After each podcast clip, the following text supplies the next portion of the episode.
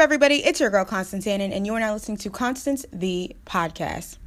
It's Friday, which means today is dedicated to answering your guys' advice submissions. If you are new to Constance the Podcast and you need advice, make sure you are following Constance the Podcast on Instagram at Constance the Pod. Click the link in my bio and it will direct you to my advice column. There you can anonymously submit anything that you need advice on, and every Friday I will be addressing all submissions. Now, without further ado, let's get into today's advice. We have one submission for today. I have someone I love, but I'm not really in love with. And then I have someone I just met, and they are so amazing. We are just friends right now and taking our time. However, I like them so much and would love to see where the future takes us. But I don't want the person I love to give up on me. What should I do? I mean, right now it seems like your concern is not so much that you would hurt the person that you're in love with, it's really that you don't want them to give up on you. And I'm not necessarily sure I know what give up means, but I'm assuming it's the fact that you want to make sure that they still love you so that you can have something to fall back on. And to me, that all just sounds really selfish.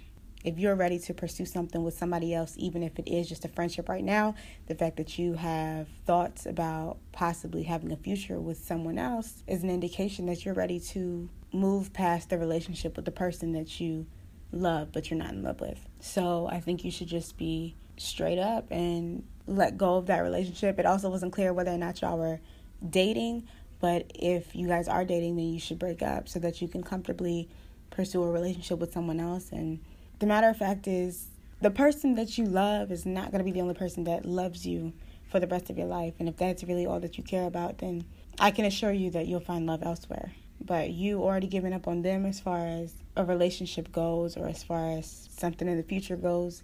It's just better off you let go of it now because you don't even see it being a part of your future. Just going ahead and you know, be in a mental space where you're comfortable being friends with this new person and seeing where that goes and not having to feel guilty because, you know, you're stringing someone else along. And also the fact that you are kind of stringing someone else along along. So i think you should let go for that person's sake and allow them to be free and allow them to you know be aware of the fact that there isn't much potential between you guys ultimately, at the end of the day, whoever you're supposed to be with, whoever is supposed to love you, whoever you're going to end your life with is going to find you. So, you know, be free. Go ahead and date, get to know people, pursue new things, try new things, go after what you want, and, you know, don't hold on to old things for the sake of comfortability or for the sake of having something to fall back on. If it's meant to be, it will be. Just right now, go ahead and, you know, do you with this friend that you're interested in.